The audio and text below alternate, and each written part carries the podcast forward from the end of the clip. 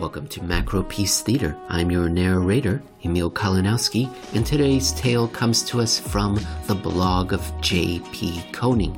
The blog is called Moneyness. The blog post is found at Blogspot, and the title is Embargoed by MasterCard Visa. Kratom vendors turn to crypto and e checks. You can find this posted on the 9th of October 2021. MasterCard and Visa are oligopolies. What happens when they decide they're not going to allow a legal product to be sold on their network? Is that fair? JP goes into detail explaining the situation, what Kratom is, and how Kratom vendors are working their way around this embargo, as well as whether it should be allowed at all for Visa and MasterCard to do this.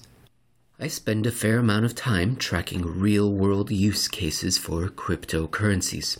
I'm not talking about silly speculation or millionaire crypto hobbyists using their bitcoins to buy Teslas or illegal dark web markets that use Monero for payments. I'm talking about actual licit businesses that have turned to cryptocurrency payments not because they particularly care about crypto, but because they need to. To date, the retail kratom industry is one of the best examples I've been able to find of broad, non speculative, licit cryptocurrency adoption. Kratom, spelled K R A T O M, is a plant that grows in Southeast Asia. The kratom leaf can be ground into a green powder that, when ingested, acts as a stimulant. In the United States, online kratom stores are ubiquitous. I'm not going to get into whether kratom is dangerous or has medicinal value or whether it should be legal or not. For that sort of discussion, I'd suggest visiting the FDA, WebMD, or the Mayo Clinic. The main point I want to make in this post is that kratom is legal in the US, although several states have banned it. Although kratom is legal, MasterCard and Visa have decided to prohibit Kratom sales from their networks. This poses big problems for online Kratom shops. Because the card networks dominate online payments, exile by these oligopolies causes serious financial damage to the unfortunate targets.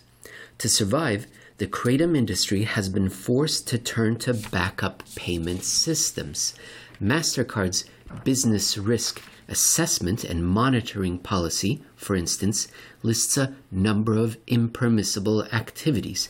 And then here we have a screenshot of those illicit activities. Most of the prohibited transactions listed by MasterCard are illegal, such as the sale of child pornography. But some are legal, including the sale of certain types of drugs or chemicals. MasterCard specifically mentions salvia divinorum, a legal drug that has hallucinogenic properties. Although it isn't listed as an example, kratom is usually considered to fall into the same category as salvia. Acquirers, the financial institutions that connect businesses to the card networks, face large penalties if Visa or MasterCard catch them facilitating prohibited card transactions. To reduce this risk, acquirers will often hire what are called merchant monitoring service providers or MS, MMSPs to scan through retailer data and spot anything that looks dangerous. MMSPs, such as Legit Scripts, are very aggressive about rooting out Kratom sales. Despite the card networks disallowing Kratom sales, many of the 20 or so sites that I scanned through still offer card payments. According to my search, Kratom sites have a number of ways of securing card availability, one of which is called transactions laundering. That is, a Kratom site camouflages its prohibited product sales by routing them through a front store that sells legitimate goods. Eventually, these prohibited transactions get caught by the card network or the acquirer, and the site's card network access is revoked. It then has to scramble to build another front. One commenter on Reddit describes the Kratom transaction laundering thusly. We can do manual credit cards, as I can, over the phone because we use standard processors that don't know it's Kratom. We do this by creating DBAs that have fake web presences selling other products, and they don't find out it's Kratom for a while. Usually, we can get a processor to work for 3 to 12 months before it gets shut down. Note DBA refers to doing business as. A DBA is a business pseudonym for a fictitious name filing. Another route that Kratom sites take to get access to the card networks is to use an overseas aggregator. Kratom Crazy, a website that has since closed for business, describes how and why. International is the only way to go because card schemes are less aggressive on banks in international communities. This doesn't mean they can't be fined or shut down, oh, because they can and still do. No aggregate account we have ever seen has lasted over six months before being shut down. The major downside is these accounts are usually 9% fees and up plus 10% rolling reserve over six months. So the merchant takes 19% plus off the top immediately, plus they have to wait two to three weeks before seeing the first day's processing payout. It's a bad deal all around and a massive risk for losing money. In addition, when these accounts get shut down, there is usually no payout to the merchants. So, the upshot is that the sort of card network access that many Kratom sites have managed to secure is unreliable and spotty. Indeed, many sites don't accept cards at all, including, at the time of writing, OG Botanicals, Canada Kratom Express, Crypto Kratom, and Rhizome. Rhizome's payments page goes to some pains to explain how it would rather be honest than lie to get card access. Which gets us to cryptocurrency, Almost all of the Kratom sites, including those that haven't been able to sneak themselves into the card networks, accept cryptocurrencies, including Bitcoin, Ethereum, Litecoin, XRP, Stellar Lumens, or some other one. Third party crypto processing like CoinPayments or Coinbase Commerce are typically used for payments processing. When they accept cards, Kratom sites often offer discounts for cryptocurrency payments. For instance, Happy Hippo's checkout page offers a 20% discount. It's easy to understand why Kratom sites would offer such discounts. It's expensive to use overseas aggregators for card payments. By steering a customer to Bitcoin or Ethereum, a Kratom vendor saves itself the pain of a 10 to 15% card processing fee. But cryptocurrency isn't the only payments option that Kratom sites fall back on. Even more popular than crypto is e checks, a traditional fiat form of payment that gets processed via an automated clearinghouse or ACH. A Kratom buyer inputs their bank routing and account numbers into the payments page. The payment then gets routed to the ACH network and, once cleared and settled, the funds arrive in the Kratom's merchant's bank account.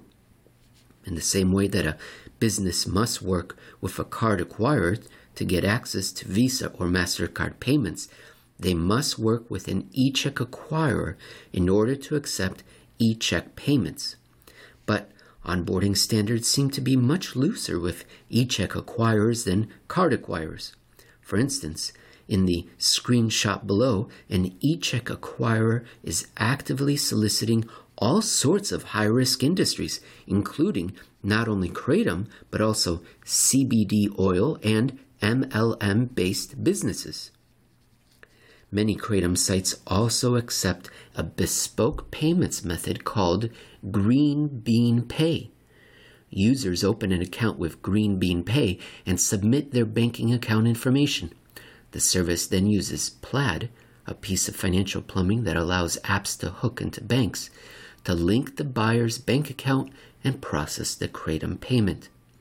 Lastly, a bunch of Kratom sites accept person to person payments, such as Cash App, Venmo, Zelle, and Interac e Transfer. This probably goes against the service's terms of service, which generally limit usage to person to person payments. While these backup options have become vital for connecting Kratom retailers to the public, they are not really a great substitute for a card network connection. Cryptocurrency is clunky, awkward, and risky. E check is slow. By not offering the convenience of card payments, Kratom sites lose out on a steady stream of would be buyers. And this is evident by how desperate they are to find hacks that get them back into the Visa and MasterCard walled gardens. In closing, I want to touch on something I mentioned in my previous post on MasterCard and porn. A big reason that card networks refuse to process legal transactions for things like Kratom, or similarly for Salvia divinorum, which I wrote about here, is they don't want to damage their brand. These substances may be permitted by law, but they are controversial, and so the networks refuse to touch them. All businesses have the right to protect their brands, but the card networks are oligopolies and thus necessary for online survival. And so, in my view, the card networks should be required to forfeit their right to protect their brands. That is, Visa and MasterCard, insofar as they retain their oligopolistic powers, should not be allowed to police vendors for what they deem to be controversial but legal products.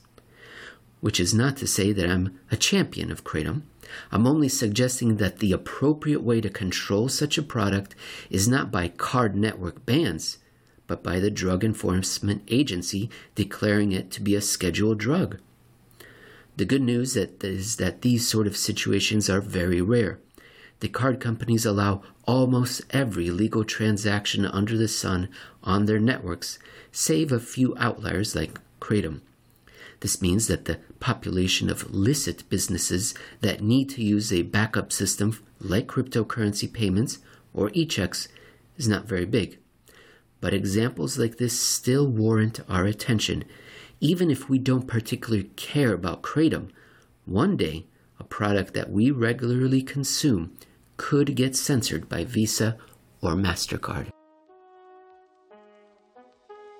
As you can tell from just that blog post, John Paul Koning believes thinking about money is more interesting than making money. He writes about monetary economics, economic history, finance, and fintech at his Moneyness blog. Just search for Moneyness, and you can find it specifically on the internet at jpkoning.blogspot.com. J P K O N I I N G. This blog was started in 2012 what sort of topics can you find there? Okay, buckle yourself in. Ready? Cash, Bitcoin, Federal Reserve, stock market and equities, liquidity premium, inflation, Nick Rowe, unit of account, zero lower bound, coins, medium of exchange, fintech, clearing and settlement, Bank of Canada, ECB, gold, moneyness, fiat money, anonymity, charts, David Glasner, Target 2, open market operations, Miles Kimball, demonetization, history of thought, Scott Sumner, Gresham's Law, fungibility, Paul Krugman, medium of account, nominal interest rates, quantitative easing, sticky prices, Stephen Williamson, chartalism, credit cards, dollarization, euroization, gold standard payments, John Maynard Keynes, Michael Sproul, Bank of England, FedCoin, George Selgin, central bank independence, intra euro system credit, seigniorage, store value. That is page one. There are six more page downs of topics.